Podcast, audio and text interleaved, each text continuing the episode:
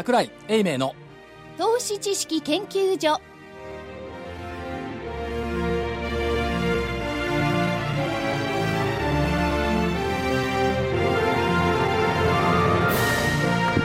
皆さんこんにちは。こんにちは。こんにちは。桜井英明の投資知識研究所のお時間でございます。本日もスタジオに桜井所長。本日は。あそうだった。先週いなかったんだいないんだから桜井でございますそして正木隊長。まさきです。よろしくお願いします。福井主任研究員。そして金内でお送りいたします。よろしくお願いいたします。でもこの番組は異例なんですけど今回月曜日で収録なんですよ。6日の。どうしてですかね？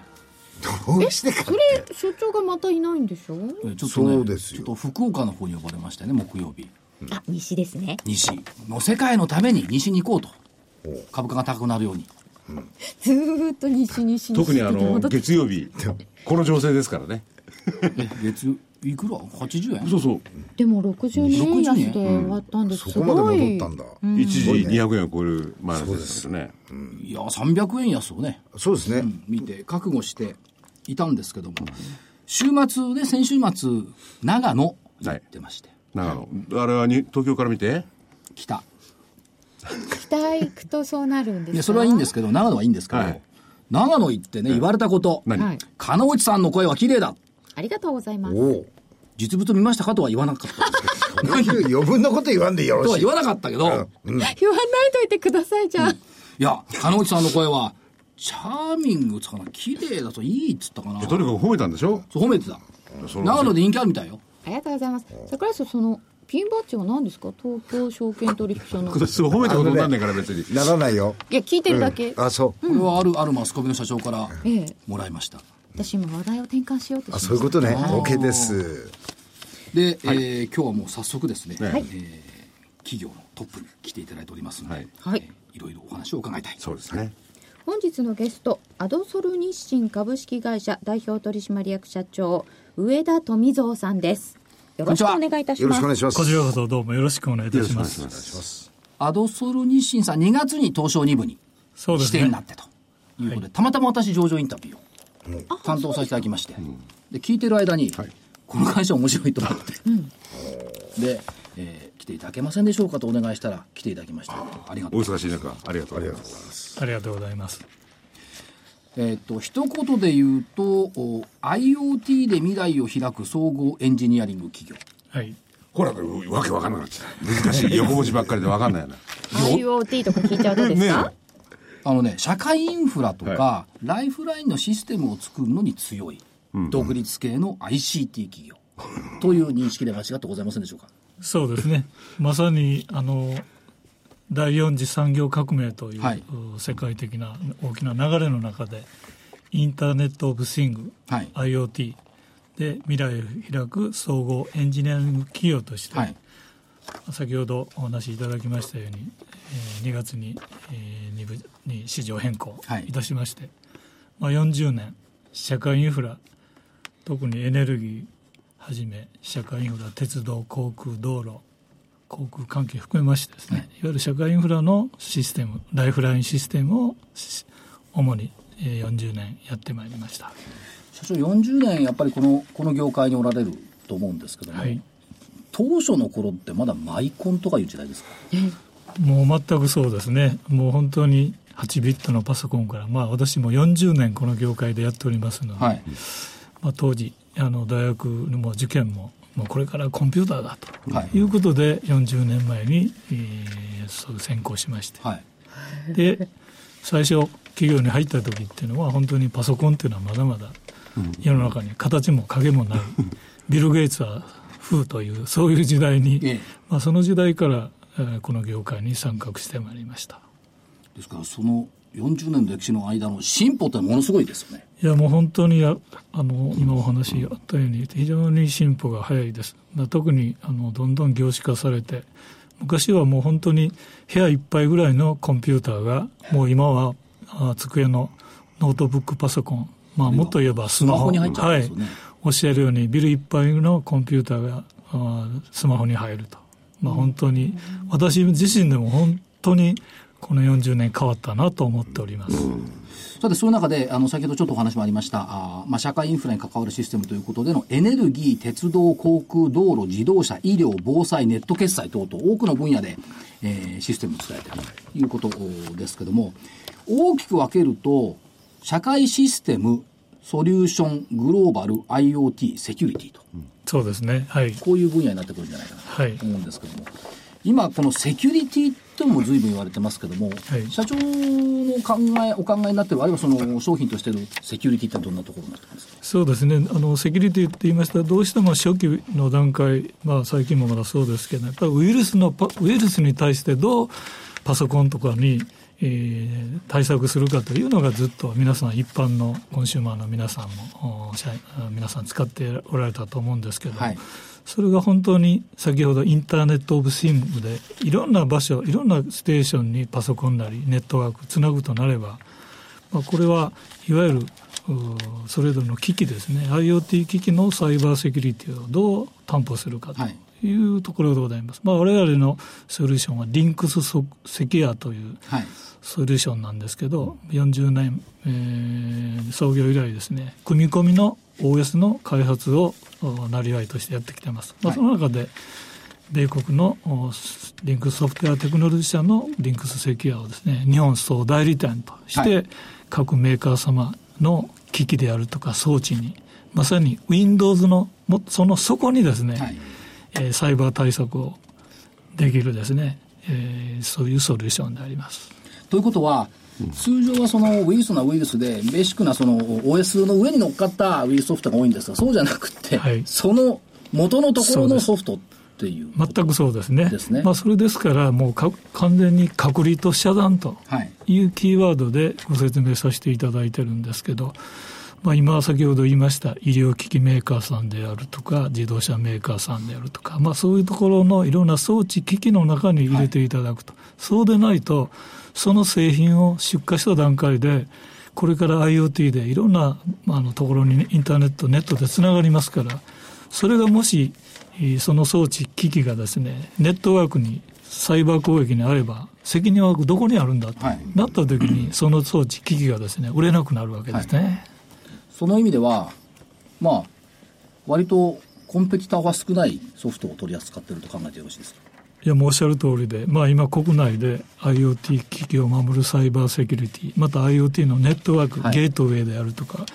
守るソリューションとしては今国内では今当社が訴求しているこの LynxSecure しかございません。はいうん、ということ。はオンリーワンと考えていまあそうですね。はい。あの、簡単に言っていただいてですね、はい、その Lynx さんと Lynx と一緒にやって作ってる、はい、あの、社長のところが作ってるものと、先ほど所長が言ったですね、後から買ってきて、こう、載せて、あの、セキュリティ対策、何がどう違うんですか、一体。もうやはり、先ほども根本的に、あの、コンピューターは、あの、チップって言いました、うん、LSI、うん、その上に Windows とかソフトウェア載せてやるんですけど、うん、そのチップの間ですから、もうサイバー攻撃にあっても、例えば、当社のソリューションはですね、一つのパソコンで Windows 8も7も OS、OS って言うんですけど、それが乗って2つ3つ乗っておってもですねそ他にサイバー攻撃があっても1つの OS が Windows7、まあ、皆さんでしたら Windows8 ですかね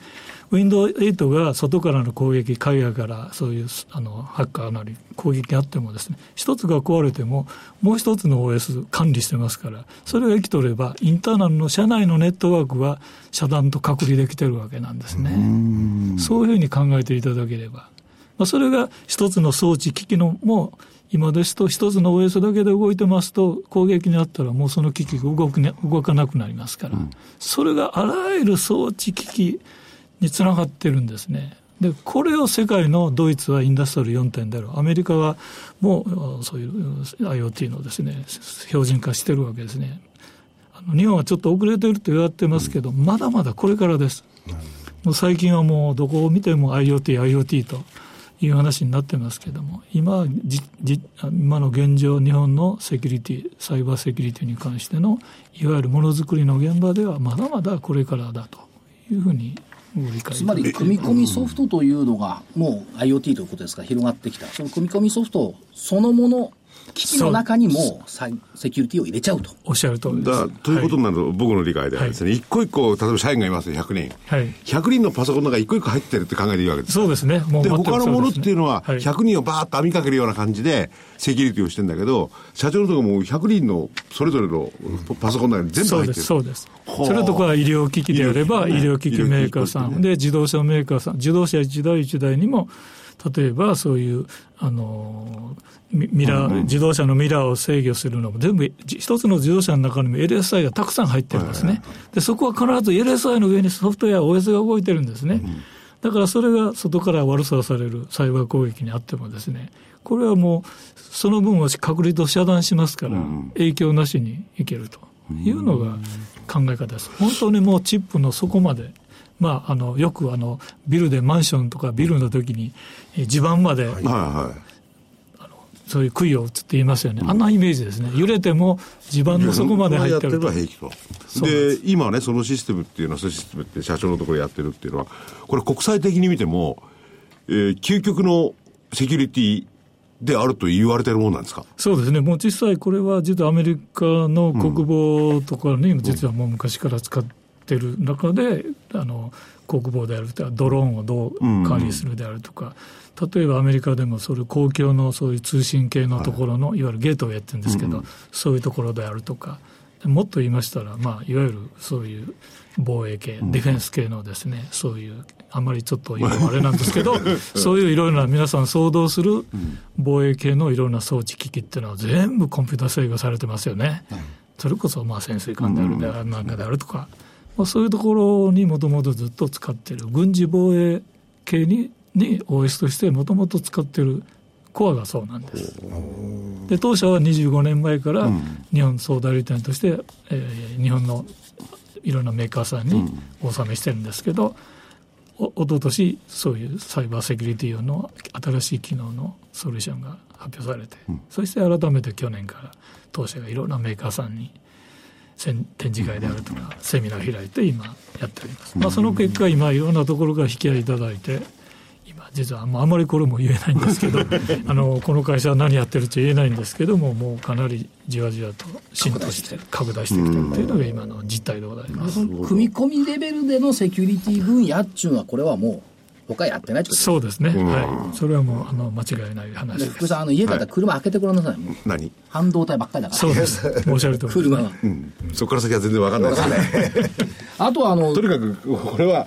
あの、世界最先端っていうか、一番いいセキュリティを、し社長のところ扱ってって考えてもいいですか？間違いないですよね。はいそ。れはもう全く間違いない話です。あとはスマートメーター、まあ、あの電力ガスのところのスマートメーター、これも結構需要拡大してきてる、そうですね、あのそれも当社はあのジグベイ無線という近距離無線技術の中では、まあ、当社トップクラスのあの実績事例があるんですが、まあ、それをベースにして、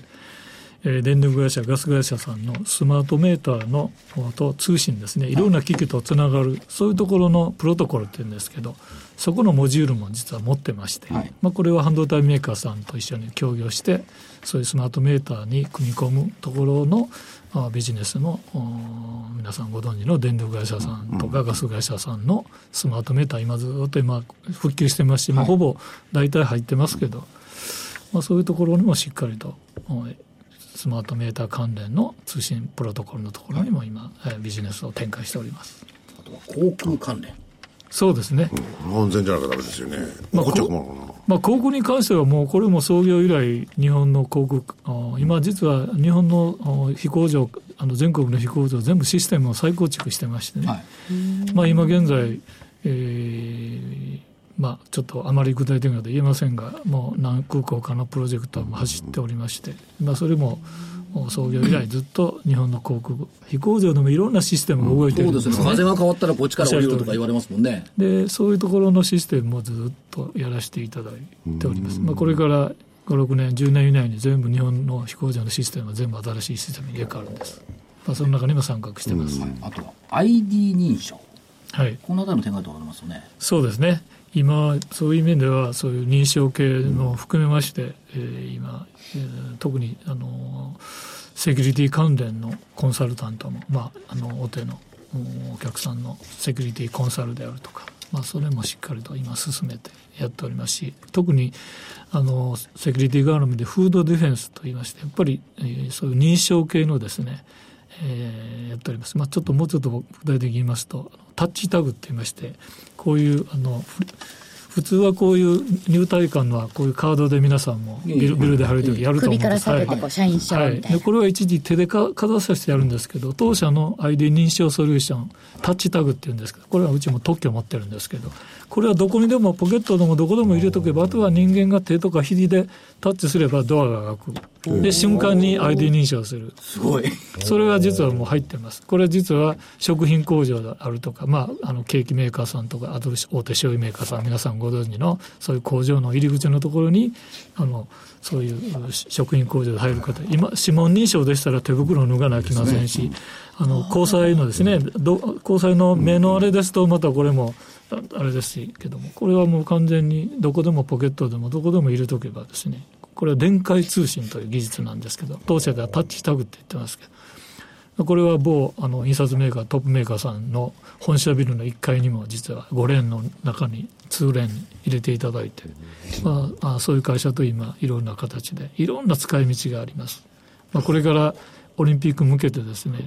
えー、地下鉄であるとかそういうところのにですねそういう特にあのパラリンピックのそういう方なんかはですねいちいちこう車椅子に乗りながらこう出して刺すのともうこのままあればいいと。どこでも体の近辺についておけばいいと、まあ、そういうのを ID 認証っていう、まあ、そういう形でタッチタグ展開通信と。まあ、これも多分当社は独自で今やってる。だからそれすごい技術ですよね。ね僕がそのカードをかっぱらって、僕が自分の手をかざしたんで入れないわけですよね。そうですね。などうやってこれやるのか これ不思議だな、これ。普通かっぱれはないから。あ、本当。そそれはそうでしょうこれ、あの、多くのことが、はい、あの、クライアントにしてみれば、うんまあ、企業さんにしてみると、はい御社にとの、まあ、ソリューション技術いろいろあると思うんですけど、はい、ワンストップで済むっていうふうに考えていいんですか？そうですね、まあ、そういう意味ではあの先ほど今お話あったように OS、いろんな装置、機器っていうのはもうご存知のように、機器、ハードウェアだけじゃなくて、必ずもう今は OS、先ほどのシステム動いてます。だからそういう意味では、OS の中身が創業以来やってます。だからいわゆるカーネルっていうんですけど、そこをハンドリング触れる。まあ皆さんですと、Windows の中身が自由にお客さんの要望に合わせて修正変更ができるという、そういうのをカーネル技術っていうんですけど、それを持っている技術者がおります。そして、ミドルウェア、デバイス、うん、そしてネットワーク、近距離無線、長距離無線、ずっとトータルで OS からデバイス、ネットワーク、通信、そして基幹業務、まあ、これをトータルで一つの会社でできる会社っていうのは、まあ、あまり手前味噌になりますけど、まあ、ないということですね、うん、アドソルさんに任せたら、いろんな意味で提案してくれると、まあ、それがですね、ちょっと他社にないユニークな。まあ、規模が多い会社、当社よりもっと大きい、あまあ、一部上場も昔から上場している大手の会社さんありますけど、それは人数だけじゃありませんので、はい、そういう意味では、まあ、当社の規模でしっかりと、まあ、それが今、もうトップの自動車メーカーさんをはじめですね、日本のトップメーカーさんと直接取引させていただいている。まあ、それが評価していただいてるんじゃないかなと思っております。これ、最初に社長、創業1976年の時は、はい、電力の系統関連のシステムがスタートだった、ねはい、ということ。これ、そこからここまでの40年間の動きを見ると、相当ターゲットというか、カバーする範囲が拡大してきてますね。そうですね、ねまあ、そういう意味では、実はまああの会社の遠隔ストあの歴史のあれにはあの書いてるんですけれども、案外ですね、実は早い時期に、まあ、皆さん専門的なんですが、オラクルというデータベースも、はい。はい、実はオラクルが日本進出した最初の代理店や、してるんですよ。はい、で、それとかですね、当時まだ皆さんパソコンが、そういう計測機械がですね、まだ高価な時代にですね、えー、当社がミニコンというコンピューターを自社で開発して売ったりとかですね、もう結構早い時期からやっぱりそういう要素はあるんですね。だから、あの、ビジネスとしては、系統制御、電力のその系統制御って、はい、はい、それをやりながら、実は同業他社がやれてないハードウェアの先ほどのワンストップでって言いましたけど、まあ、早い時期からやはりそういうハードウェアに関して、いわゆるそ外から見れば software engineering company でしたけど、まあ、やっぱり創業からそういう魂っていうんですが、そういう技術 oriented、技術中心で、はいやってきてますので、これは多分その遺伝子がやっぱり今も息づいてるんじゃないかなと思いますね。でこれを見ていると御社の開発の方とかって5年先10年先の社会が見えてるんじゃないかという気がするんですがですかいやまあね まあそこまでっていうのはあれですけども、え。やはりそれは問題共有してやはり夢を語って、はい、そしてまあ、あの比較的、えー、学生さんもいい学生さんも入っていただいて、はい1人当たりそういう IT の資格もですね業界の資格も標準で大体1人5件以上の資格取らしたりとか、はい、それ習得させたりでやるとかですね。またあのプロジェクトマネジメントプロフェッショナル PMP という資格なんです。これはもう、はい、我々一括で受けてますので、まあ、そういうプロジェクト管理をできるそういう資格もですね今4人に1人にしたはい、はい、これはなかなかやっぱりグローバル資格ですけどもやはりそういうのをしっかり取っておりますのでやはりお客さんから一括で受けて最後まで責任施行して、はい、そして品質よくコストまたあのコストパフォーマンスよくですね納品していると、まあ、それが先ほどのワンストップで全てアドソルに任したらというまあ、それがあの我々としてはご評価いただいてるんじゃないかなと思っております、はい、まあ、国内はそういったことですが海外展開というのはどのようにお考えになっておるんですか？そうですね、あの今年先ほどもお話少ししました、 Lynx Software Technology 社の提携と、今回の IoT のサイバーセキュリティ、お客さんにメーカーさんに納めます、メーカーさん自身はグローバルに展開してますので、はい、一応今年の2月に三ノ出、シリコンバレーの三ノ出に子会社を、100%子会社を設立設立いたしました。これはもう、あくまでもシリコンバレーの先端技術であるセキュリティ技術を吸収する。で、もう一つ、方やですね、やはり先ほど言いました、一括でプロジェクトを受けた時の開発の効率化、そして生産性、コストセーブのために、一応中国の大連と北京に、えー、開発センター今持ってます。で今、ベトナムもチャイナリスクもあるということで、ベトナムにも開発センターということで準備しておりますので、まあ、開発関係は中国、大連、北京、そしてベトナム、そして先端技術の情報、いわゆる R&D センター、アドソン日清、三野で R&D センターという、まあ、登記しておりますけれども、いわゆる R&D に関してはシリコンバレーと、はい、まあ、これでグローバルに展開してます。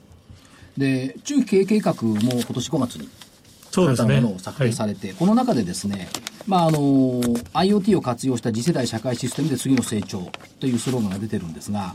2020年以降も持続持続的な成長を遂げるための変革期と位置づけておられる。はい、ということ。つまり、はい、成長、利益成長型企業を目指して、成長はまだまだ続くよっていうふうに理解してよろしいでしょうか？そうですね。あの、もともと先ほど言いました受託開発のシステムを IoT の含めてやってきておるんですけれども、やはりこれは当社は今、やっぱり先ほどのソリューションタッチタグであるとかですね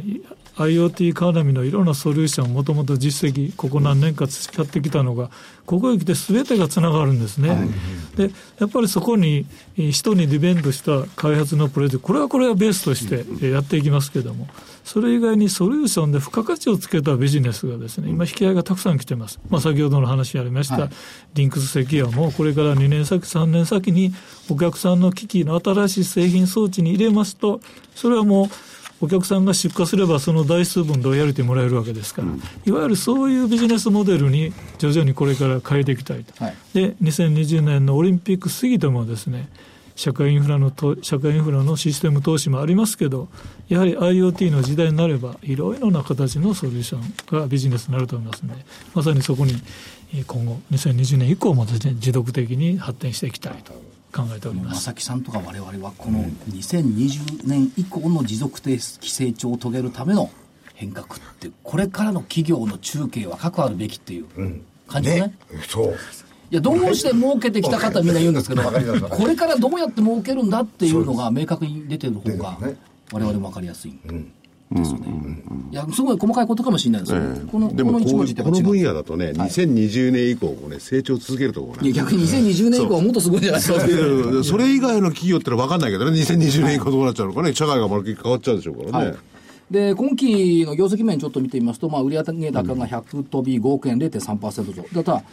営業利益が6億円、10%、10.7%増ですね。で、経常利益が6億500万、10%増。純利益3億6300万、25.5%増。2桁増益。そうですね。増収増益。うんということですけれども、着実に成長していると見てよろしいでしょうか？そうですね、本当にあの全中期計画もあの先期最最終年度でしたけれども、確実に、えー、利益の方もですね、えー、右肩上がりで、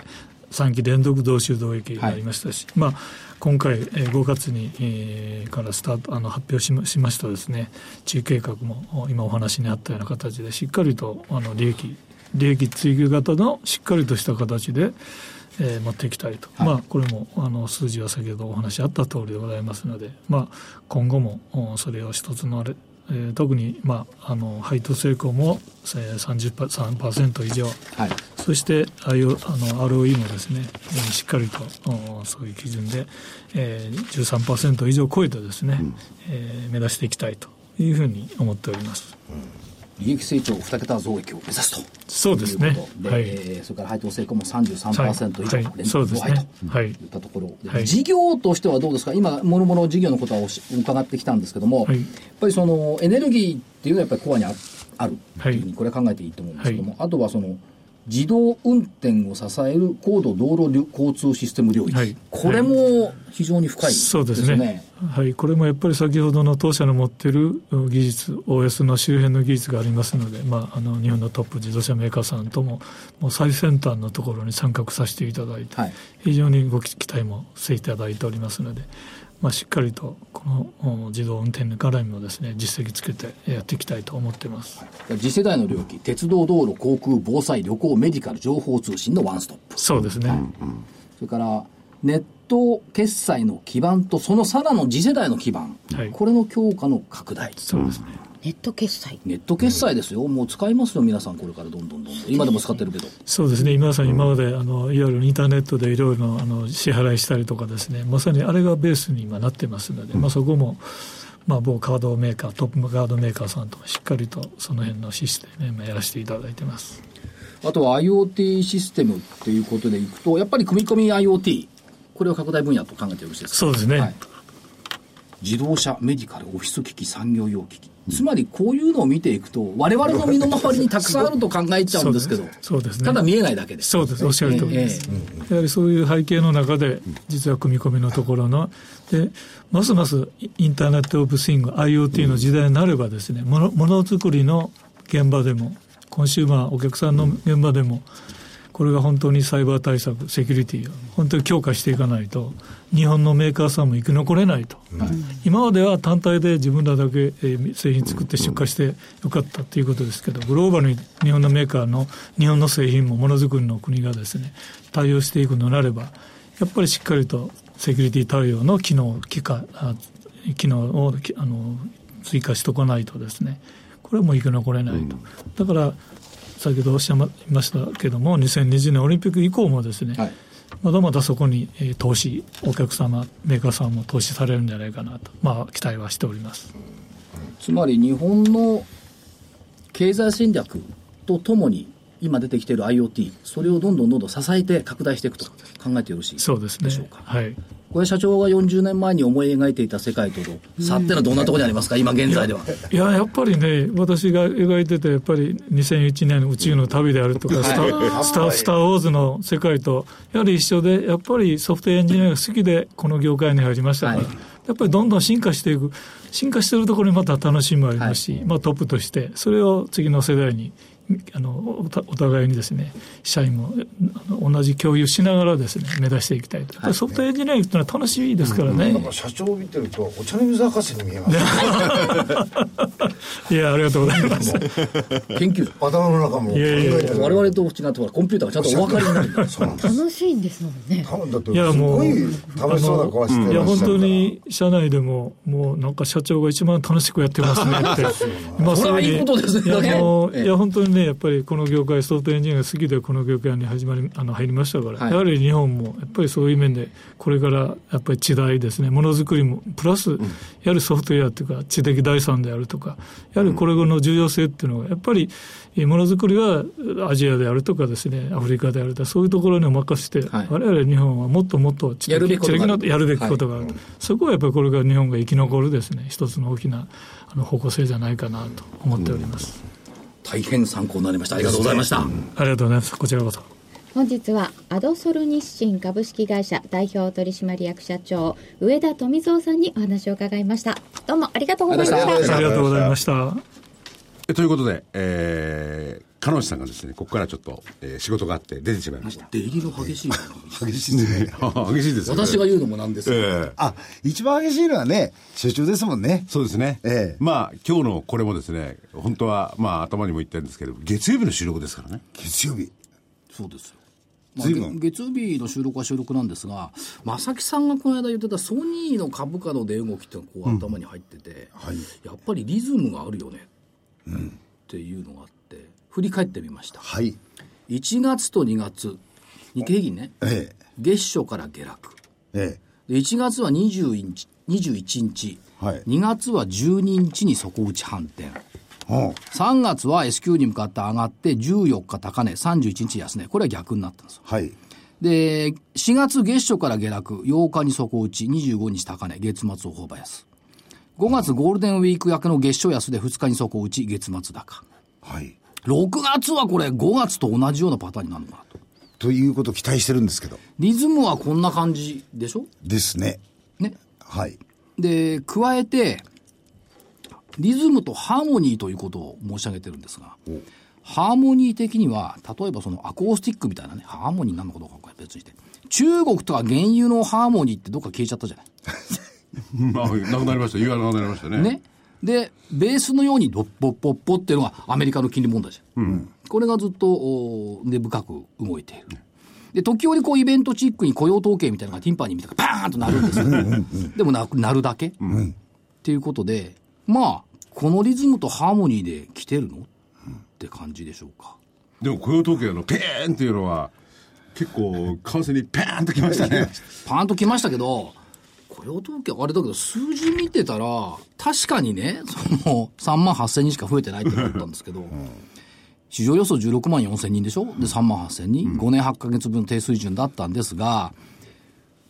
なんかその、時間も増えてるし、給料も上がってるし、失業率4.7まで起こってるし、これ、来月情報修正するんじゃないの？という気もしないでもないんですけど。でもやりにくいでしょうね。やりにくいでしょうね。いや、やりにくいとか言う、やりますよ。でも、アメリカの方も、ね、陰謀論、アメリカ人好きでしょうけれども、はいえードル安の誘惑についに、かられてきた。かられてきた。日本がやんだったら俺たちもやってやろう。じゃあ雇用統計3万6千人そこでいいよって。そこまでやりますかい。や、だって雇用統計ってそもそもあれ、手紙だもんね。まあ、正確じゃないですよね。だから、届かなかったっちゃそれまでだ。出すの忘れてたとか。すいませんでもまあ、日銀、日銀単価だそうじゃん。それトラディショナルなね、ものを統計数字として信じるか信じないか。でもあの、騒ぎすぎだよね。イエレンさんは学者さんですからね。はい。やっぱりそのファクトだけですよね。まあ、そう考えりゃだけど、あれじゃないですか。雇用統計と原因の OPEC 会議と、もろもろのものが重なって、わけのわからないところでもって、なんていうんですか、このバランスが崩れたのかなと。少しね。で、まあ、そういうことで見ていきゃ、お今月は結構面白いじゃん、スケジュール見てると。スケジュール、なんどんな面白いのがあるんですか？15日、じゃあ14日 FOMC、15日の早朝結果発表、15日日銀金融政策決定会合、で、16日のお12時過ぎぐらいに結果発表。これまあ時差があるから実質は16日のお昼っていうのは重なるよね。うん、まあそうですね。んだってニューヨークが14、15でしょ、日銀が15、16でしょ、ってことは朝と昼で時差ないんだもん。まあ、よ、よ、曜日は俺で数時間のあれですね。そうそう日本時間に。それ見ていくと結構面白いんじゃございませんか、ポイントはここじゃないの？本来のポイントは ?16 日。16日。はい。まだ、まだその、今月中に上げるっていう意見もでありますからね。アメリカの金利？うん。ん、どうなんでしょう。上げられるのか上げられないのかって、なかなか上げたくない気もわからないでもない。ね。まあでもアメリカの場合には7割が個人消費っていうか内需国内消費なんでね。ですね日本と違って、10%ぐらい別に外需をあんまり刺激してもっていうのはあるでしょうけどね。うん。だからまあね、あの、どうぞお上げくださいってそもそも皆さんドルしか頭にないでしょ。それより面白かったのはあれよ、FX 各社が投資家に相場急変への注意を呼びかけてる。え、な、な、なんで何ですか、それ？え？各社が。FX 各社が投資家に相場急変への注意を呼びかけている。背景はイギリスの EU 離脱問題。23ですよね。6月ね23。ポンド中心に相場の変動の可能性があり、思わぬ損失を出す可能性があるという注意喚起をしている。でも毎月ね、雇用統計の前にも注意喚起してるんだ。じゃあ別にあのその FX の会社っていうのはそういう注意喚起をするものだって取り立てて今回のやつはどうのこうのってわけでもないわけですね。まあ毎月やってるらしいんですけど、そうそうそう、毎毎月毎る毎月の雇用統計の前にも注意喚起してるってことは毎月やってるんでしょうけど、持ち高の調整や資金管理に十分に注意してほしい。とか、投資家のリスクが高まる恐れがある。とか言ってるらしい。これ通常のことじゃないんですか？でそこから先よね、だからね、これはそういうこと？どう思いますか、これは親切なんでしょうか、おせっかいなんでしょうか？おせっかいでしょ。ないんですか？だよね。でしょ？でもう為替をやってられる方なんていうのはその雇用統計あるいはイギリスの問題みんな知ってるでしょうからね。今更言われたくねえよ。なんかかえって疑っちゃいますね。逆じゃないですかね、発想がね。い。やね、これだ、だからね、例えばね、あのー思わぬ損失を出す可能性があるという注意喚起をしている一方で、思わぬ利益が出たときどうしてくれるんですかそういうことですよね。そう。そうですよでしょ？で僕だったらあのへそ曲がりですからね、イギリスかよ。離脱だったら買いだよなんて。だから逆に言うとね、これ危険があるから FX は控えなさい。っはい。ていうふうにも読めないことがない。いやでもそういう意味でだったら投資はみんな危険はありますからね。FX が取り立ててってわけじゃないあるいは本当に急変があったときに、だから注意しろって言ったでしょっていう免罪符なのかどうか。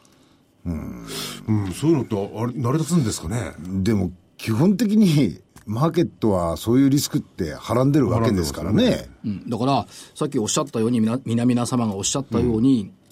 この程度のリスク管理さえできてない投資家を相手にしてるのはいかんのじゃないの、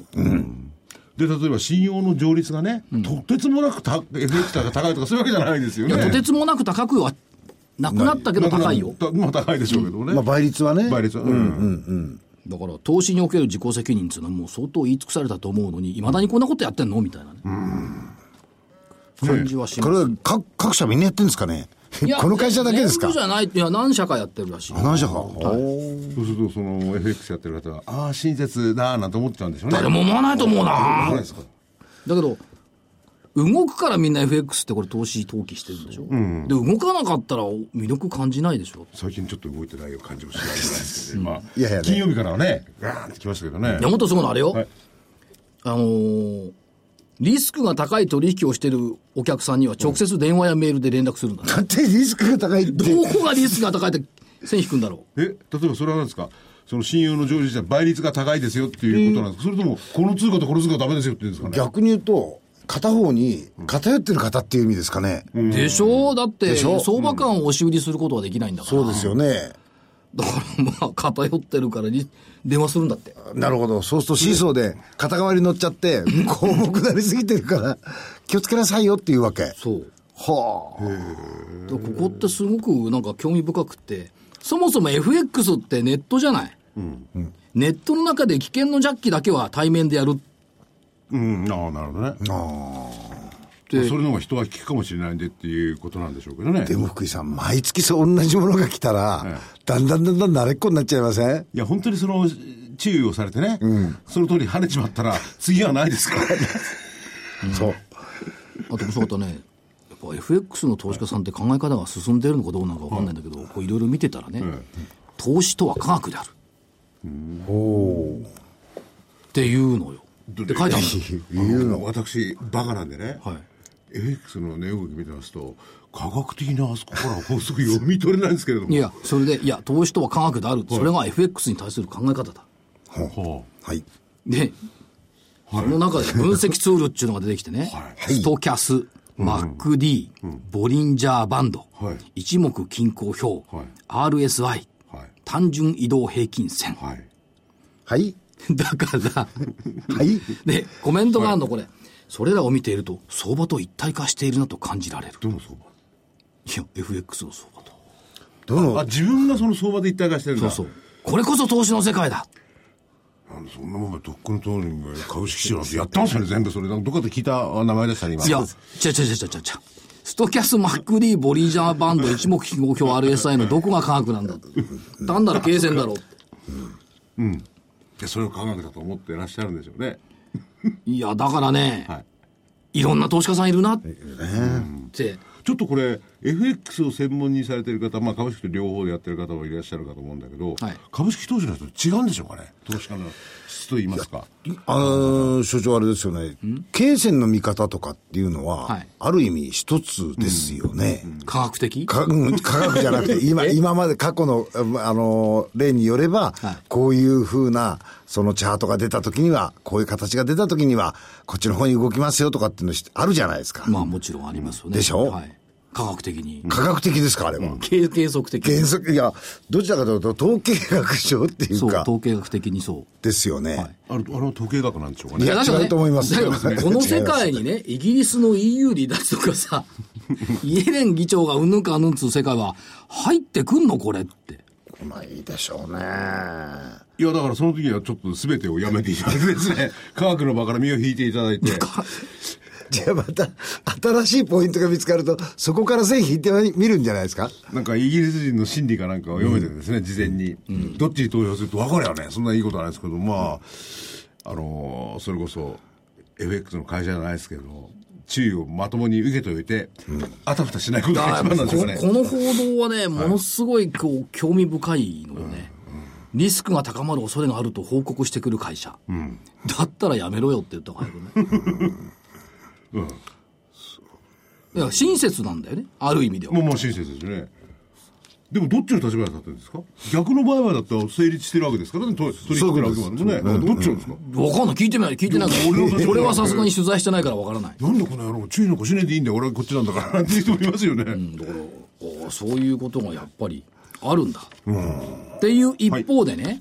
その株式の方はね、正木さんとも最近ちょっといろいろ話してるんだけど、この間、宝印刷がレポート出してきて、あはい。えっと、ESG、もう3、4年前に言ったじゃないですか。そうですね。環境、社会貢献、ガバナンス、これがやっぱり重要だということと、統合報告書っていうのがこれからどんどん出てくるんですよ。で、今、マーケット見る逆に我々の方は、それまあ確かに経済も見てるんですけど、なんつうの、財務的数字だけばっかり追っかけるじゃない、ね。アナリストが、でそうじゃないっていうことで、非財務的指標、はい、はい。それを大大事にしようっていうのが出てきてるんですよ。でもそれは海外なんかは先に走ってますよね。えっ、とね、走ってるのとね、これ、宝のレポートで見るとね、2014年末に、この非財務的指標入れてきた統合報告書が142社が採用してた。で、2015年、去年末は224社、ほぼ1年で倍になってるんですよ。で、こっからが面白い。2008年9月、つまりリーマンショック直前と現在との株価を比較すると、単純平均ですよ。日経平均とかトピックスと株価を比較すると、えー統合報告書発行企業の平均はトピックスをアウトパフォーマンスしてる。アウトパフォームしてる。なるほど。だから、ここに出てきてるのはね、企業を見るときに、今までってアナリストチックにね、どれだけをどうして儲けたのか、っていうことと、これがメインでしたよね。今後はね、多分どうやって儲け続けることができるのか、がメインになってくる。つまり、そのチャートとか財務指標だけでは見見読み取れない、その経営トップの素顔っていうのが、やっぱ出てくる。で、その非財務的要素ってどんなのってきていく、見ていくとね、現在の優秀な経営者がマネージメントに参画できなくなる可能性。これ決算単身の中でも書いてありますよね。それから、現在の事業を支えている事業の陳腐化。要するにコアコンピタンスが大丈夫なのかどうかってこと。それから、円滑な商慣行を支えてた商品、ブランドの既存の可能性。それから、水とか木みたいな原料が安価かつ安定的に調達で調達できなくなる可能性。この非財務的要素を、やっぱり見なきゃいけない。まあ、メリル・リンチなんか好きそうなことね。普通の経営者なら、今のすべての項目っていうのは、ちゃんと考えて経営してるはずですからねおっしゃ。る通りですね。いや、経営者は考えてますよ。じゃあ、それが IR の側面に出てるか。そうなんですよね。アウトプットの中にどう反映されてるかっていうことですよね。そうですね。だって従来の決算単身見たってさ、それはリスク、リスクのところで出てくるよ。出てくるけど、その、お題目のように出てくるだけで、ね、それをじゃあトップが語ってるか語ってないもんね。財務担当は書いてですね。今後直面するべき課題とかいろんなもの出てきますけどね。ねこれ、東芝かなんかのね、今まであの社長にこれ言ってほしかったですよ ね。参画できないような可能性、参画しない方がいいなんて。で、もう元に戻すとね、はいえっと、知的資本人的資本、はい製造資本、社会関係資本、自然資本、これに財務資本を加えて企業価値を見なきゃいけない。今日は投資知識研究所みたいだな。そうですね番組が。でも人間だっていろんなね、ものを見て、その価値判断をしますよね。政治家だろうがなんだろうがね。まあ、たまたまそれに合った人はいないけど。いやいやでもこういう人間と同じような尺度で見るべきですね。そうですね企業は。ただ儲けるものじゃないですよね。そう。だからね、えっ、と、もうちょっと言うとね、従来重視してきたのは ROE なんかの経営指標とか中期経営計画、はいから今期見通し。で今後はね、事業活動の方向性と将来の持続性が加わってくるっていうこと。で、プラスして、多分ね、これが重要だと思う。経営トップのメッセージとコミットメント。要するに経営トップの声がつな届かない会社はダメよって話になってる。うんまあ、それもその2つのね、えー社会的な貢献とかそれも入るんでしょうね。そうだから2つを前提にした経営トップのコミットメントです。非財務的要素が多くなってくるっていうと、みんな言うわけですよ。いや、財務的要素でもなるの、ROE でも何でもいいけど、それって機関投資家の世界でしょって言うんですけど、じゃああれじゃない。所長がこの番組でいろんな社長を呼んできてですね。あーぐたぐたぐたぐた聞いてもいいじゃないですか。ぐだぐだじゃない。ぐだぐだ聞いてることは、この非財務的要素。で、大事ですよ。で、機関投資家の世界でしょって ESG なんかって言うんだけど、非財務的要素が、これ個人投資家の下にどうどうなってくるはず。そうですね。で、これは3年先か5年先か分かんないんですけども、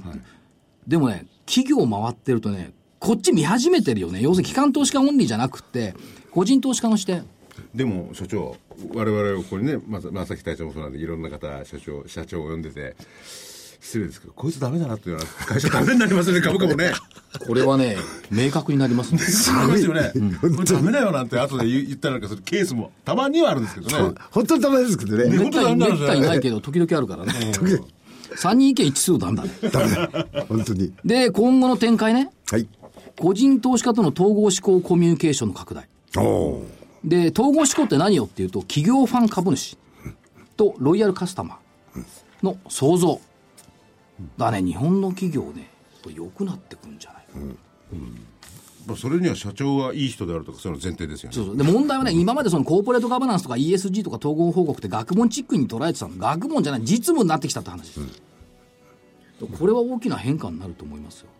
で、簡単ですよね。会社見る基準が。